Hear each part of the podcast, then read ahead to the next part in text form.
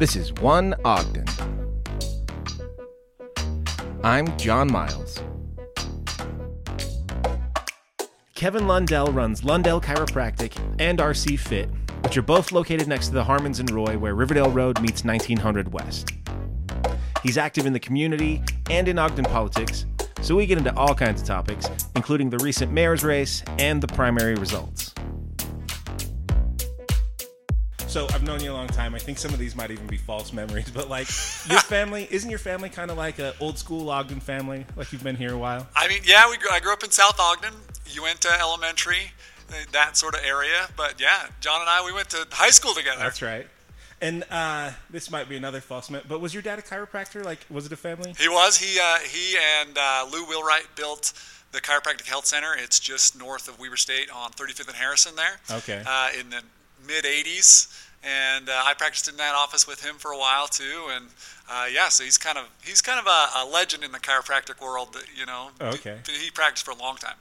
And uh, and so was that like you're working there in high school and stuff? Yeah, I mean, I did. Like some of my earliest sort of work, you know, working in the community was uh, helping my dad. We would get these little boxes where we would go to businesses and we would ask them if we could put this box in their business, and then people could fill out these little slips of paper and put their phone number on there to get like a free chiropractic exam or something. And then and then you know my dad had staff that would call those back. So we would go to businesses and ask them to put them there, and then we'd go and collect them and bring them back. And it was just a way that my dad had to, to drum up business. So uh, got pretty familiar with. Uh, you know, going and trying to talk to people and getting rejected and that sort of thing, nice and early. And so was it the kind of thing you always thought you were going to do, or like how? how yeah, you know? you know, I think I saw that we had a we had a pretty good life growing Uh-huh. up. My dad had a nice work-life balance. He made a good living, and uh, he helped a lot of people. And I thought that was awesome. And so then uh, you say like you were practicing there for a while. Like, is that where you first started practicing? Yep, I practiced uh, in Ogden, uh, right there on, on 35th and Harrison, for five years. And, you know, there was four and sometimes five other chiropractors in that building at the time. And, um, you know, it was, it, chiropractic's changed over time. And Uh-huh. I think there was this moment where Jesse and I, uh, that's my wife, Jesse, uh, we just realized that we needed we needed a new adventure. We needed something else, you Uh-huh. know, and that uh, the work there is kind of hard. You know, I think in the '80s when my dad built that building, everybody everybody came to Ogden for everything, and and, and would come even all the way up to East Bench, Ogden. Uh, but now I think so much is built out that you know downtown Ogden I think is still thriving, but I think it's harder. You know, I think that location and, and, and there was less people coming all the way to East Bench, Ogden, and so I think to sustain you know four chiropractors in that office wasn't really attainable at the time and Oh. so we moved and tried to open our own business and we opened the crossfit gym uh, and the chiropractic office in the same day Oh. in 2015 and so yeah start two two businesses from scratch it was quite the adventure for sure And has it always been here? it's always been here. Yeah, Ah, we're nice. in uh, Roy next to Harmon's, and this this location's actually been great. You know, we've you know one of the busiest intersections there is is right there where you get off the freeway uh, in Riverdale there, and so you know it's pretty easy for people to get to. So that's a Yeah. that's a positive thing. Although I do wish it was in Ogden. And so for you, the the chiropractic and the fitness element has always been intertwined. Yeah, I mean, it was, you know, I watched a lot of people open CrossFit gyms at the time. You know, CrossFit was still a little bit in its infancy, um, but I knew it was only it's only a part-time gig. You know, it's it's it's definitely one of those things that you've got to have your business that continues to put money, you know, food on the table, Yeah. so to speak. And I didn't. I wanted to still be able to run it really well. Uh-huh. And I knew that if I was if if I com- kind of combined the two, so that I was here all the time, that I could make it be successful. I could imprint our uh, guiding principles and culture onto it because Yeah. I was here all the time and doing the thing that uh, really you know makes it so I can have a living. Right. I know that CrossFit's fairly new, but is the fitness element of chiropractic new? Like, is that was your dad also a fitness guy, and was it you know how he would treat people? Yeah, I think chiropractic has always had a, a holistic kind of view of the human body, and and uh, for me, fitness is just a huge part of that, and so I think definitely that bleeds over from the some of the philosophy I got as we studied the human body and we studied what creates health uh, in in chiropractic college, and so yeah, it's. I- I think I'm definitely more of a fitness enthusiast than my dad. That's just been something that I've been driven to, but uh, it, it was something that I wanted to be able to help imprint on our community more than I was able to do with just chiropractic alone. Can you kind of explain the philosophy? Like, I mean, my layman understanding is like, you know, the more healthy your muscles are around the spine, the less the spine has to do with it. Is it along those lines? Yeah, I always tell people that you know, in in at, on the chiropractic side of the of the office, we're trying to get the joints to move well on a on a joint point joint level. We take those joints, we move them through their full range of motion, and we get things moving and functioning really well. On the CrossFit side, we really try to get you moving on a moving really well on a global scale, right? So if you if you can take your body through a full range of motion squat, uh, it requires a fair amount of stability and mobility to do that and to do it well. And so on a global level, if you can do that, your spine's going to be healthier uh, in the long term. And so those those uh, chiropractic patients that I see, I mean, my CrossFitters are super healthy. They'll come in, they'll get tweaked every once in a while, come in for an adjustment. And I won't see them again for, you know, a year. But, but the chronic patients are the ones that are, are more difficult. And so we definitely see that if you are are doing good functional fitness, that you're you're not just healthier generally, but your your spine is too. Right. Okay. And so it's like the maybe more chronic care or maybe more um, preventative care would be like like workout regimens. But then but then the other half of it is this sort of uh, there's a you have some pain that you need adjusted right away. Totally. Every you know, everybody needs a tune up from time to time, and bodies are weird. Sometimes you know you you can regularly pick up a couple hundred pounds in the gym, and then you'll bend over to pick up a piece of paper, and your your back suddenly tweaks, and, and you need a little bit of care to get yeah. through that. I think a lot of people, and I mean myself included, I've never really gone to a chiropractor. So, like, what is the pitch for somebody to come in? Is it that, like, you know, when you get a shooting pain, I can fix it? Yeah, I mean, I think everybody could benefit from a, a tune up once a month or so, but you know, people are busy and, and sometimes they don't do that. And, and so you can definitely just come in when you're hurting. And, and i if you have joint pain, it doesn't matter even where it is. Like a uh-huh. good place to start is with your chiropractor. I think we are really experts at making sure those joints are moving and functioning well. And so, and, and a lot of us are in some sort of pain. You know, if you get uh-huh. like you and me, we hit 40 this year, Yeah, right? right.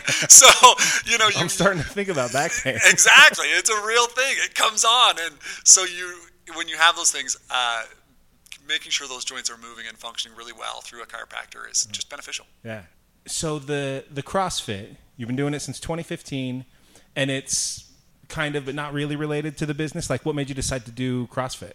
They're two. They're, they're they are. They're they're related, but not. They're two separate businesses. Um, we we try not to pressure people to come to CrossFit on uh, on the chiropractic side or the or the other side. We just let that thing that naturally flow from one side to the other. Yeah. But uh, you know, our gym is quite a bit different than what you would see think of when you think about CrossFit. You know, mm-hmm. when you think of, when most people think about CrossFit, they think about the CrossFit Games. They think about these super elite athletes, and the, and a lot of gyms are are CrossFit gyms are built around that concept. They're trying to create elite fitness, and Jesse and I, we learned early that if we wanted to make a positive impact on community health, which was our goal all the time, was that we couldn't create a place where someone that already was thriving at another gym, someone that was thriving at Gold's Gym, they might come here and do do great and maybe do a little bit better. Um, athletes become super athletes. Like that doesn't really have an, an impact on community health. But if we can create a place where someone can come that isn't thriving at another gym, someone that doesn't know how to use the gym equipment, Yeah. and they can come here and they can walk through the door and feel comfortable, come in and, and learn and realize there's more people just like them, and that they can do it, you know, long term for life. Uh, that's how we make a, a real positive impact. Yeah. And so that that's kind of been our philosophy. Uh, we're going to do it a little bit different. And if you, when you come through the doors here at, at RC Fit, you you find uh, you'll find 75 year old uh, Renee Johnson working out. Uh, you'll find other folks in their 60s. You'll find people that have weight to lose, and you'll find a few really super athletes too. You know, uh-huh. because they, what we do here can can lead to that if, if you want it to. Yeah. Um, so, but that's not that's not who we cater to for sure. And so, um, as far as people like joining the gym, can they just like is it sessions? Is it that kind of thing? Is it like classes? Yeah, it's group fitness classes. Uh, okay. Uh, so we have a free one week trial. Anybody can come try it out at any time. And uh, yeah, you just jump right in with the class. The coaches out there, they make sure that. Uh, to tailor the workouts specifically for you, they show you exactly what to do and how to do it, uh, and every time you come in. Hmm. So it's super friendly and easy that way. Nobody, very few people walk through the door doing pull-ups. Yeah, uh, yeah, yeah. So if pull-ups are on the board, there's always options. There's ring rows that anybody can do. There's banded assisted pull-ups. There's all sorts of things, and the, and the, the coach and the environment is built so that uh, everyone basically is is scaling uh, one way or another almost every day. Huh. So even though it's a group, it's scalable for everyone in the group. Yep. That's exactly. Cool. And so, uh, do you guys like? You still call it CrossFit? You got to call it CrossFit, right? you know, so there was we took CrossFit off of our off our walls. Uh, uh-huh. Uh, the founder of CrossFit back in 2020, uh, you know, he's a problematic person. Uh, most geniuses are. and then Greg Glassman is a legitimate genius. The thing he created here changed the fitness community forever. Yeah. Uh, but, you know, he was a problematic individual, and he uh, among other things, the thing that the straw that broke the camel's back was he made a, uh, a racist remark around the George Floyd uh, protests, mm-hmm. and that got, caused a lot of people to um, exit CrossFit, including us, and we took our name off. And then CrossFit, uh, he ended up selling his, selling all of his portions of CrossFit. They have a new CEO, and we we wanted to stay affiliated at that time. We feel like you know they made the right decision as a group and as an organization to move on from uh-huh. that toxicity. And we felt like we should you know maintain and be an affiliate since they did that. So yeah. we are in a crossfit affiliate even though it says roy community fitness and and we shortened that to rc fit. Yeah. Well because i remember you doing that. I really respected it. Like it seemed like a difficult business decision. And then i even look at it today it's like you're kind of referred to as both and you have both domains that are kind of redirecting and stuff. So it's not like it was a simple decision to make for your business. It, it wasn't. Um, however, it was one of those things when we, we just knew what side we were on. You know, from a business standpoint, we uh, you wondered at the time whether you were making the right decision, but uh, it was the right thing to do. The, Greg Glassman would not be out of the way today if there wasn't a bunch of CrossFit gyms that said enough. Uh-huh. And so we were happy to be part of that. Well, and that's this other thing I've seen you do for the last, I don't know, six, ten years or whatever. But it, I mean, you're always kind of trying to find a way to stand up for things you believe in, uh, which I really admire. Thanks. So, what what just first kind of got you started in politics? I mean, not even necessarily politics, community building, I guess. Yeah, I, I think that's a really good question our philosophy in the gym that anybody and everybody can come and thrive, particularly those that maybe aren't thriving in the fitness arena already, mm. is the similar the way I look at you know politics and government is you know we need to build a government and a city that doesn't just work for the wealthy and well connected those people that are already doing well right uh-huh. we need to we need our focus to be on uh, those who might not be doing well. And we need to, government should be there to help uplift those folks. And guess what? It can work for those at the top too. And, and that's what we've done here at the gym, right? Uh, we do have some of those super athletes that are, you'll, you'll, that are amazing, but it's not our focus. And so I think those two things are intertwined. And where that came from within me, I'm not entirely sure. You know, I think uh, I, I, I lived in Bay Area during, during Prop 8 and I saw the damage that was caused by government trying to get in the way of two people that wanted to be married. Mm-hmm. And that had a dramatic effect on me in, in, a way that I just I realized that that we do our focus should be on those who maybe are not thriving in the particular environment. And at that time, it was gay marriage, and um, you know that was 2008, and when I was in, in some pretty formative years. Okay, so I know that you identify pretty strongly as a progressive. Do you identify pretty strongly as a Democrat? Yeah, I would consider myself a Democrat. I mean, I think the Democratic Party is the one that aligns with progressivism the most. Yeah, yeah. And so, yes. But I think that you've found a way. I think that there's not a whole lot you can do with the Democratic Party sometimes, and so you've sort of found a way to push progressive issues sort of outside of that. Was that like something you had to figure out? Was that like a, a, a problem you tried to solve and then came up with an approach? You know what I mean? I mean, I don't know how effective I've been at solving any problems. let's be honest. We've got a lot going on here. Um, but yeah, I think you it's pretty.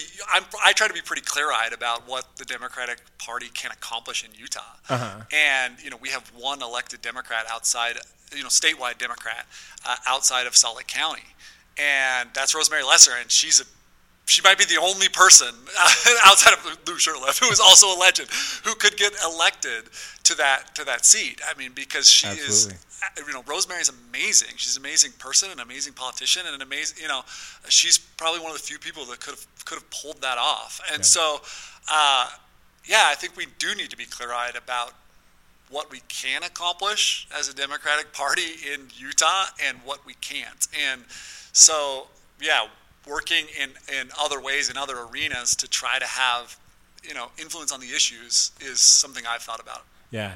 And so is it maybe it's more of like a trial and error process. Like you care about Marshall White, so you try to go to some meetings, you start writing an op-ed, like you just try to spread that word as much as you can. RC Fit, it's like all you can do is kind of set the example and then try to say tell people why you're doing it. But it's like that seems to be consistent with you.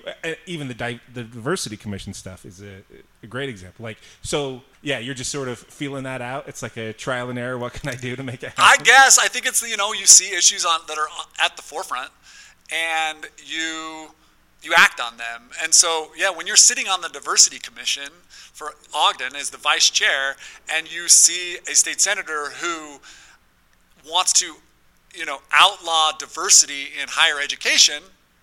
That seems like an obvious target. Yeah. you know, uh, tar- turned out it was a target that got me into some trouble, I guess, with the mayor. But uh, you know, it seems like fighting if you're if you're if you're fighting for diversity, eh, then and someone is actively on the other side of that issue, then that's something that that that I'm I'm passionate about and I'm going to speak out about. And I've, you know, one of the fortunate things about owning your own business is, uh, you know, I can speak out against those things. You know, Uh-huh. I, I have. I don't have to worry about politics in my office, Yeah. you know, and so I'm, I'm very fortunate to be able to do that and have no repercussions Yeah. uh, come at me, you know, professionally or Well, I mean, it could affect your business. I'm sure there are people who are like that damn liberal. I'm not going to Lundell Chiropractic.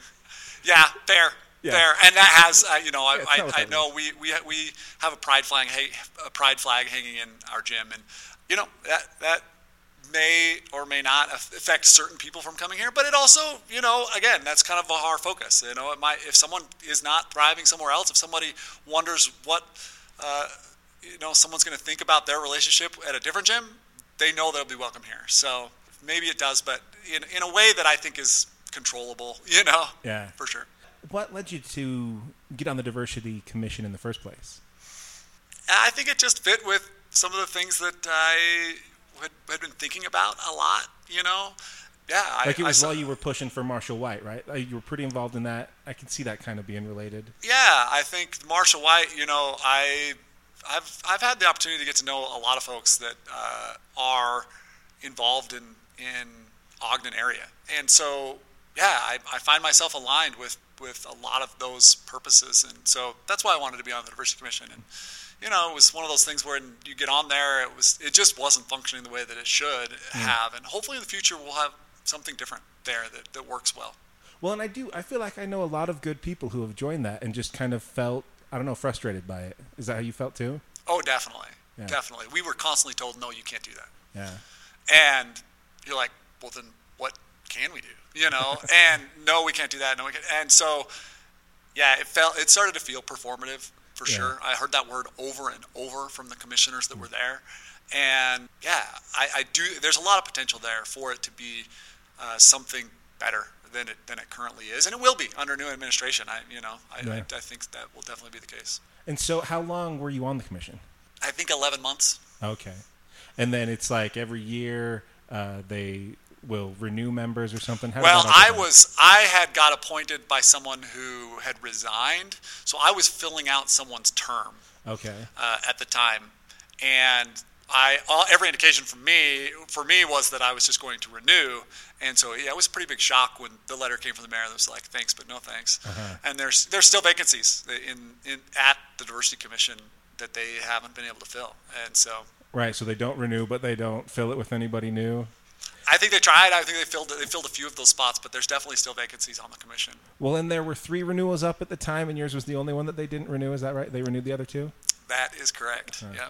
And so, is that basically you wrote an op-ed, and then like soon after, like like the day after, you started hearing repercussions? Walk me through. Yeah, how that went. I wrote the op-ed. Uh, What was uh, the op-ed? The op-ed was about the uh, John Johnson's bill that was trying to block diversity programs in higher education uh, Mm-hmm. that he had was was trying to get passed.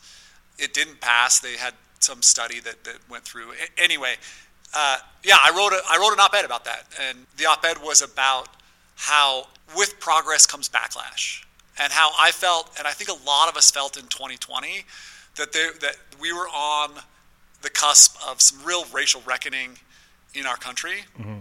and that there was progress. There was people listening at the time. We had this this compact that was signed at the state by business leaders and politicians about how this was a movement, not a moment. And I think there are politicians like John Johnson who wanted to make it a moment, and that he is a he is part of a backlash from that 2020 progress that we saw getting made. And so that's what it was about about progress and backlash and how we have seen backlash. And I believe that Senator John Johnson is part of the backlash and, and part of the problem in the way of racial progress in our city and in our state. but not super inflammatory. Maybe a little bit pointed at John Johnson, but I wouldn't say inflammatory. Somebody thought it was inflammatory enough. I mean, there was a one line in there where I, uh, you know, I, you know, associated some of his words with words of, you know, segregationist politicians in our past. You know, uh, but I don't think that's out of bounds. I think it really, in today's day and age, trying to pass something like that is very similar.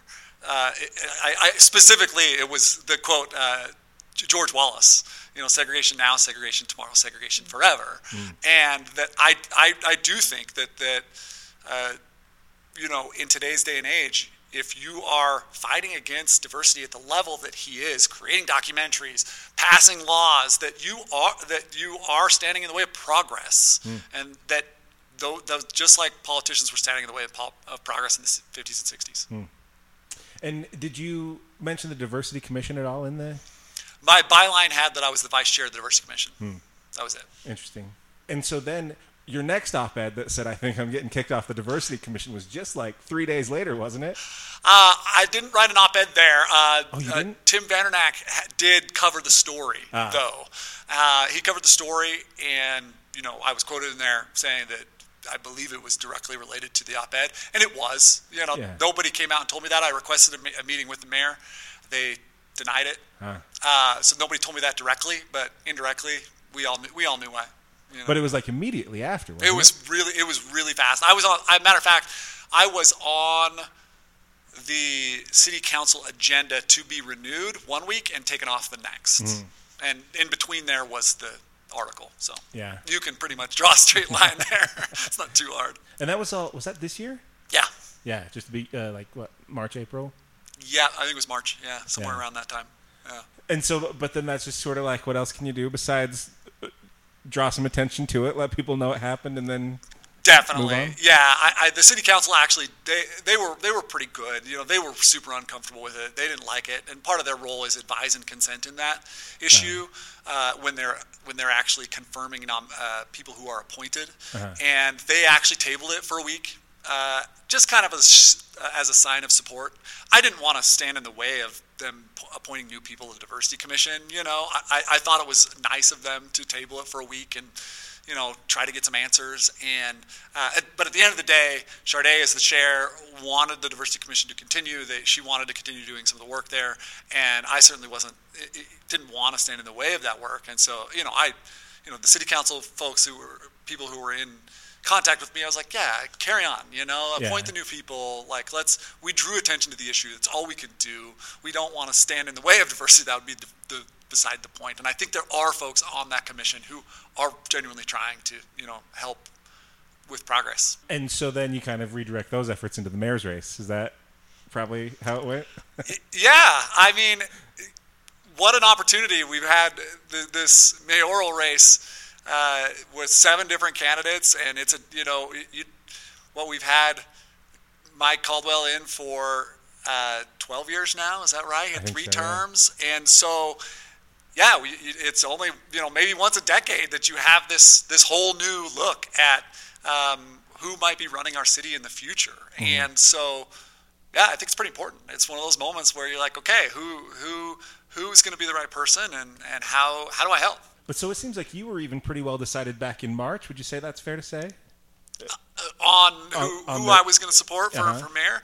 Um, yeah, yeah, I can't remember the exact timeline of when Taylor started talking about it and announcing, but um, you know, when when Taylor said, "Hey, yeah, I'm I'm going to be running for mayor," I I was on board right yeah. from the right from the beginning. You know, I've seen some of the work that he's done in our community and the way that he's galvanized uh, people and the way that he's actually been able to kind of turn the wheels of government. Speaking specifically, or thinking specifically about the Marshall White Center, uh. you know, I think Taylor and Sean were, were really instrumental in getting enough momentum behind the Marshall White Center and enough community involvement and engagement uh, to where government had to listen.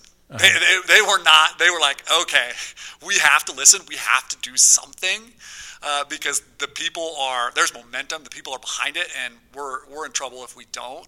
And I, it's not very often that you see the, a citizen get involved in a way that actually makes government change. Uh-huh. And I saw that uh, firsthand. And, uh, you know, just from a, a community building standpoint, I, I thought, wow, that's that's pretty impressive. So I'm curious because what happened to you on the diversity commission is pretty similar to what happened to Angel, and I'm guessing as a progressive person, you probably supported Angel in the previous mayor's race. And so it's not that I want to say why did you vote the way you did, but I'm curious how that transition maybe went. And and you know, I would guess that when the diversity commission stuff happened, you were talking to Angel about it and all that. So. Uh, Angel was great. I mean, Angel came uh, to the city council meeting as she does, uh-huh. and she spoke out and and supported me and spoke against um, what had happened to me uh, during that whole process. Mm-hmm. So yeah, uh, and, and Angel has been in the past part of progressive politics. So yeah, I think that was at the beginning. There was definitely some questions about you know who who who am I going to support and how am I going to how am I going to support them. Uh, but I think I don't know if it's because Taylor got into the race, but I think we saw Angel make a bit of a turn to the right. And I, I saw that from day one. And I, I've, I've, these are all things I've talked to, I've asked her about uh-huh. specifically. But when you launch your campaign about tax cuts and uh, increasing policing and you know things like that, I, I, I bristle a little bit. And I was like, man, those are like, I, they, they I was triggered, uh-huh. you know, uh-huh. and and I think we saw that time. I mean, she was on this show, right, saying "Stop the steal," and, uh-huh. and I, that's that, that's not an accident. Uh-huh. That she is, you know, I felt at the time throwing red meat to the to the to the right. During the last debate, she was on uh, asking people to raise their hand if they distrusted government. Yeah. You can't just sow distrust in government, distrust in government, and then be the government and yeah. expect to get things done. Yeah. Like that is that's not okay for me. Mm. And so, you know, luckily I, I, didn't have to question if I made the right decision along the way because um, Taylor stayed is, is, is true to who he is, and uh, it's been just been a joy and been fun to be. Not that I'm I'm on that campaign or speak for that campaign either, but I volunteered to help for sure. Well, and I'm wondering because like I wonder if you think that this mayor's race exposed some real divides in the progressive community here if like if that's you know getting weaker like the state of the progressive party around here does seem to be a bit divided. I wonder how you feel. As, it it does, and and I do think that hopefully there will be some new coalitions that form uh, in in Ogden around progressivism. You know, I think one of the big ones we saw was the Weber County Democrats in, in a primary they had stayed, kind of stated that they were going to stay out of it, and then they endorsed Oscar Mata. You know, I, I, we had Taylor in the race, who's a Democrat and and a bona fide progressive, and you know, I I text Oscar at the time, hey, you're the vice chair of the Utah Democratic Party. Isn't it from a party building perspective? Isn't this problematic? His response was, no, it's not problematic, and I'll tell you why I'm the better candidate in the race. And I was like, that's kind of beside the point. Uh-huh. You know, whether you're the better candidate in the race or not, or you believe that, you know, the fact that you're getting involved at this point in the race, particularly when every elected Democrat in the state was supporting Taylor, it was the it was it was not good for the party. Yeah. And so, yeah, I I do think it's caused some problems and uh, not things that can't be solved going forward. Uh, but we've got to put some real thought into how we're going to go forward and what our focus is going to be and who the leaders of that movement are going to be. Mm. So, we, yeah, I think there there needs to be some building going forward without a doubt. That's interesting because you know even before the mayor's race there was kind of a divide within the Democratic Party and maybe the local progressives. And I, I see you as somebody who's kind of in the middle of all that. You know, you're really, you know, you'll just engage with all sides. You're just trying to build community, right? And so maybe that's it. Do you think that maybe this is almost a an opportunity to to fix some of that if if we I hope so. Yeah, absolutely. I hope so. I think whether that's the, the Weber County Democratic Party or that's some other coalition that, that comes together, I it's needed. Mm. It's needed because there can be some advancements in progressive politics. We just saw a married gay man win a primary election in Ogden. Mm-hmm. That's awesome. We have so much opportunity, you know, here locally in this area to really uh, make positive change. And maybe it's not on a statewide level. Maybe we have to focus down on these really important races that, that matter and can make a real difference on people's lives on a, on a city by city level or however we need to do it. But we need to, we need to get focused and, and organized to help talented people like Taylor who have progressive interests in, in, in mind, you know, uh, help him help him succeed. Yeah. Yeah, so we just barely last night got back the, the results from the mayoral primary. So, like, do you have a, a, a reaction on those? Like, what did you think when you saw the numbers? I, I'm obviously super excited. You know, I knocked on probably 500 doors for Taylor, you know, and so it was fun to see that some of that work paid off, and to and it was it was that was a I, I'd never done that before. I'd never gone out and knocked doors, and to get out there and talk to people, it was something uh, that I was before doing it a little bit dreading, uh-huh. and then I and then I really enjoyed it. So to see those numbers come in and to see that uh, that hard work paid off was great. I think Ogden is the real winner uh, at coming out of that primary.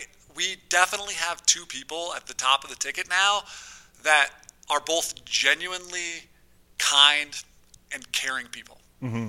And so that's that's good. That's good for Ogden. Yeah. You know, they may see the world slightly different. You know, I think Taylor and Ben maybe see see the world slightly different, but they really are both. You know, kind, genuine, caring individuals. And I think if anybody spent time with either of them, they, that you would see that. So I think Ogden was the winner coming out of that, and, and so I'm excited. You know, I'm going to be still working my butt off to help get Taylor elected. Uh-huh. But, and and Ben knows that he and I are friends. We talk regularly. I and I hope we still are. you know, in, in right. a few months from now. But uh, yeah, I, I think it, I was I was excited. Yeah. Uh, there was somebody on Reddit, I think it was JDD32, I don't know him, but he made this great point that, you know, if you look at the results then it was a little bit concerning for Taylor. Like there was kind of if you give Ben, you know, the the Jon Greiner and the Bart Blair votes, uh, and you give Taylor, you know, Angel, Oscar, uh, and Chris Berrigan, there's still some ground to make up for Taylor. Like the the progressive vote maybe wasn't as strong in the primary. I think is a concern. I mean, if you look at it that way, the, the math looks hard. But having been out knocking doors, there are a lot of voters that are not voting ideologically in this race or right. so I think it's going to come down to more about who can inspire those those voters. So Yeah. I think they're. I don't think it's that easy. I don't think you just can add them up like that. I think it's it's going to be. I think it's going to be tight. Yeah. I think you're right. I think the left right frame isn't good. I think the frame is more like establishment and change candidate. I think is I think you're right too. Yeah. definitely. Definitely. Um, where does it go for you? Is is is your community building? Is it building towards something? Is it just something you got to do? Like, is there a goal to it? You have to have been. You have to have considered running for office at some time.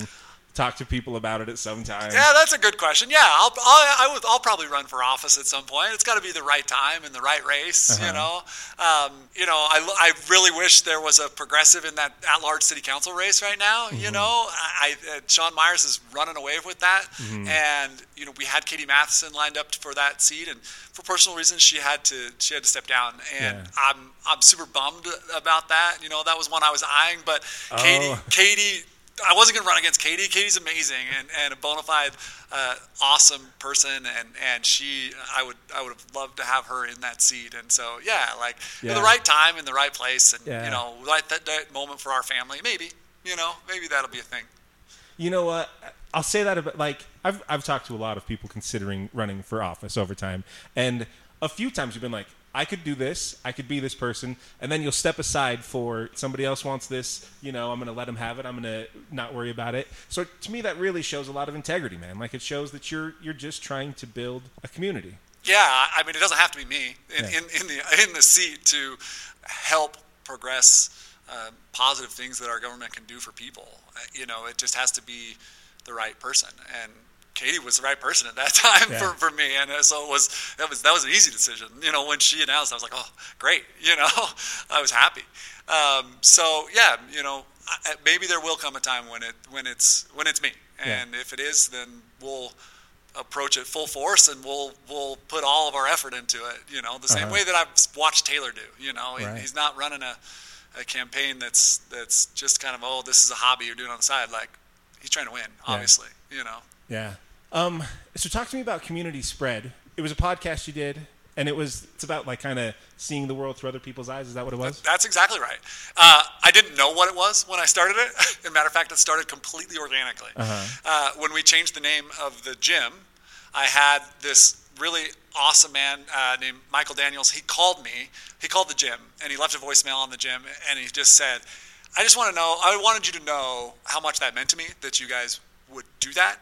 And you know, he talked about his parents, you know, growing up in the civil rights era, and he just had this really awesome message. And you know, we were, you know, in the middle of right at the beginning of the pandemic, and and I just and, and the beginning of this racial reckoning. It was right at the beginning of George Floyd, and I wanted people to hear what he told me. Uh-huh. And so I I found him on Facebook and I shot him a message and just said, "Hey, could we just like have this conversation on Facebook and I'll post it?" And he was like, "Yeah, that's a great idea." And so we did, and people liked it. They responded to it. People watched the whole thing, and it was like so like like right like just rough around the edges. It was not. It was you know. It was just a couple of people having a conversation uh, over Zoom. You know, and so and, and that's how it started. And and somebody was like, "Hey, you should do more of these." And so yeah, I just started finding people to talk to, and and that's what it turned into. It turned into a show where, hey, we have people uh, in our in our lives that ha- have experiences that that myself as a middle-aged white you know cis male don't experience Uh-huh. and the only way i get an opportunity to see the world through their eyes is to hear from them Yeah. and more than anything wow what an opportunity to talk to them Uh-huh. like to get the opportunity to talk to um, Ruby, whose brother was shot and killed by police, Uh-huh. And to hear her experience surrounding that. To get and talk to uh, Chloie Jonsson, who is a transgender athlete that ended up suing CrossFit, uh, Yeah. and you know, getting CrossFit to change their whole entire uh, stance on transgender athletes. To talk to Betty, Miss Miss Betty, talk to Miss Betty about. And I don't think she even shares this story very often, but on my podcast, she sho- shared the story of integrating her high school. She was one of nine people to integrate her high school and that experience and, the- and the experience of you know her mother who was on the forefront of integration forever and then they won and she had to send her daughter into the lion's den. You know, like Uh-huh. I, what what an amazing experience to to have those and to be able to sit down and and, and ask those very pointed questions that you just don't get to know. You just don't get to do if you're not in that sort of situation where you can ask questions like that. And so, Right. yeah, it was awesome. Well, yeah, there's this progressive conundrum I always feel where I'm trying to relate to other people's experiences and understand them, but at the same time, you don't want to make them an ambassador for whatever their experience is. So you don't want to make all of your conversations about that and just, you know what I mean? So that's what I loved about the show is it's I can get that information without, you know, having to trouble people with all my questions. Right, like because, because people came on the show knowing what it was, Right. you know, knowing that we were going to have those conversations, and so you could ask them these really pointed questions and just get these really genuine and vulnerable uh, answers back. And it, you know, we had just some amazing moments that, that we did, and you know, hopefully some version of that show will carry on in the future. You know, Yeah. life got got busy, and and we're not we're not doing it right now, but hopefully Well, another time. I mean, it's all out there. You have all those conversations that people can still go find and consume them all right now. It amazes me. I mean, the, all the content's still there, and people are still downloading that Yeah. podcast. You Yeah, know, and so yeah, like, and I, I'll, I every year on Martin on Martin Luther King Day, I we had uh, Winter the poet read the entire letter uh, from a Birmingham jail uh, that Dr. King wrote, Yeah. and that thing is long and detailed and and and she performed not only did she just read it she performed that thing and it's so amazing because we don't hear, have him we don't have dr king's voice you know sharing that those words and to Uh-huh. hear uh, this incredible black woman who performs poetry read that is just something i, I re-listen to every year uh, Yeah. because it's it's so powerful so Yeah, but it was also really Ogden focused. Like you would get, I don't know, what maybe twenty percent of your guests were not from the immediate area, but then there's this huge Ogden focus to it too. Definitely, definitely. I mean, we had uh, Van Aston who came on, and he was the uh, one of the uh, he he did all of the primary health care for folks at uh, the Lantern House, doing, and so he had you know lots of experience with helping people who were experiencing homelessness, hmm. and I learned so much from him. You know, and so and that that's somebody in our local community who was doing the work with people experiencing homelessness, and I my eyes were just opened to those folks are in those situations, and most of the time to no fault of their own. Most of the time because of you know multiple multiple adverse childhood events and you know just things that I never had to experience. And so you know it just extended a lot of empathy by list, by stepping out of my shoes and into his for a day. Yeah. You know, and listening to him talk about it. Yeah. Um, and so you think that that might come back? You might just start doing some interviews again one day? I would love to. During 2020, we all had a lot of time. You know, Uh-huh. our kids weren't playing sports, and I'm coaching my son's co- uh, competitive baseball team right now that we started from scratch with the help of Ogden. Awesome program, Ogden Untamed, which is a, a comp sports program that's designed to help benefit uh, the kids in Ogden. The whole plan is to try to get uh, competitive level play for rec level pay. We're I- so I'm having a blast with that. Uh, coaching that team and you know so there's other other focuses right now Sure. in the in the immediate but I would love to I, I would love to get back to doing that because I was fulfilled in really important ways and I think that it benefited the community in an important way at the time Yeah. for sure too The other thing that that I think you know goes right along with you is the outdoors. You're just like a, a lover of basically all parts of the outdoors. So let's just say you've got you know 60 minutes, or you've got an afternoon, or you've got a weekend. What are what are the things you're going to do to fill those windows of time if you just want to get outside? You got 60 minutes.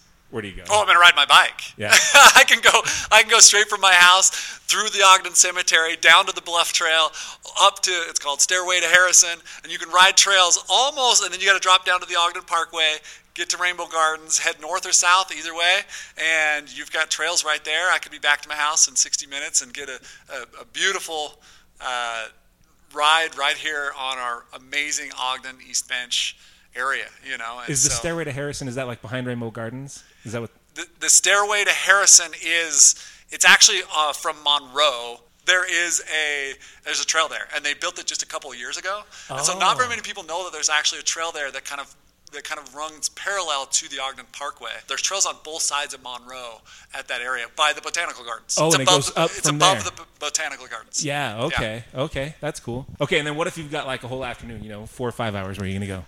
Oh, I, I'm still going to ride my bike, but but then I'm going to go up to North Fork, uh, North Fork Park, and and or Snowbasin, and explore some of those trails. Get a little more in the higher elevation and some some different terrain, different trails. Okay. You got a whole weekend. Where are you gonna go? You want to get outside? A whole weekend. Well, um, in in the winter, we spend a lot of time out on Antelope Island, uh, and if people don't realize it, but uh, you know, Antelope Island. You know, in the summer, you go out there. There's a bunch of bugs, and it gets kind of gnarly. And uh, but in the winter, it is amazing. It is stunning out there. And we get out there at 6 a.m. when the gate opens and it's dark, and we'll ride our bikes in the dark with lights. Uh, and you get out to this lookout point right as the sun's coming up, and it is stunning Huh. out there. There is, you know, obviously the bison are out there, and you'll see antelope, uh, but there's also uh, wild coyotes that you'll run into out there. There's these big, huge deer. We've seen some of these huge bucks out there. There's bighorn sheep, and so you'll see wildlife. You'll see, you know, you feel like you've entered a different climate Huh. when you're out there, and so it's it's pretty pretty amazing to get out idea. there and, ex- and you're just like, how did I leave? Like, I, I'm, I'm literally like 30 minutes from my house now, and I'm in a completely different environment. And so then you're on like roads, like paved, or I mean, like plowed roads. No, dirt trails, single tra- dirt. single track trails. There's lots. I mean, you can ride bikes out there, or you can hike out there. Um, we even hiked out there in the winter, and so yeah, there's there's lots of trails to explore out there that I, I think a lot of people don't really realize. And the, the winter time is the best time. There's not. Oh, yeah. It's the it, there's not a lot of snow out there uh, because the sun melts it off super fast. Uh-huh. But it's and so and there's no bugs. And you know, on a winter day in the middle of the day, like it's not even. You know, you can hike out there in a t-shirt. Yeah. Like it's it's it's a really cool place. That's the time to go for sure. That's a good idea. Never Yeah. thought of that. Absolutely. All right. Awesome, man. I think that's all I got. Great. Thanks for doing this. Yeah, It's thank fun.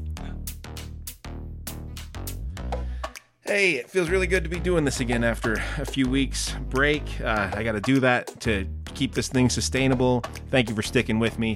Thank you for telling your friends. Uh, there are a lot of other great Ogden focused passion projects out there, like Community Spread, Weber State Weekly, Junction City Justice, Rail City Productions, The Ogdenite. They're not easy to sustain. Thank you guys. You're making this community better.